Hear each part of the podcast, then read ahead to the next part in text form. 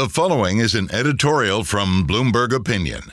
This was written by the Bloomberg editorial board. Vladimir Putin wants the world to believe that Russia's economy is doing fine and that he has the wherewithal to prosecute the war in Ukraine indefinitely. In fact, Putin's aggression is costing him dearly, and the West should exploit this vulnerability to the fullest. Russia's real GDP growth rebounded to 3.6% last year, but maintaining military spending at the current level would require big sacrifices in other important areas, such as social spending and infrastructure. Without the war related stimulus, Russia's economic performance would look much less impressive. Worse for Putin, he's rapidly eroding the defenses he constructed to protect the economy and himself from unexpected shocks. Much of the central bank's reserves are frozen in the West.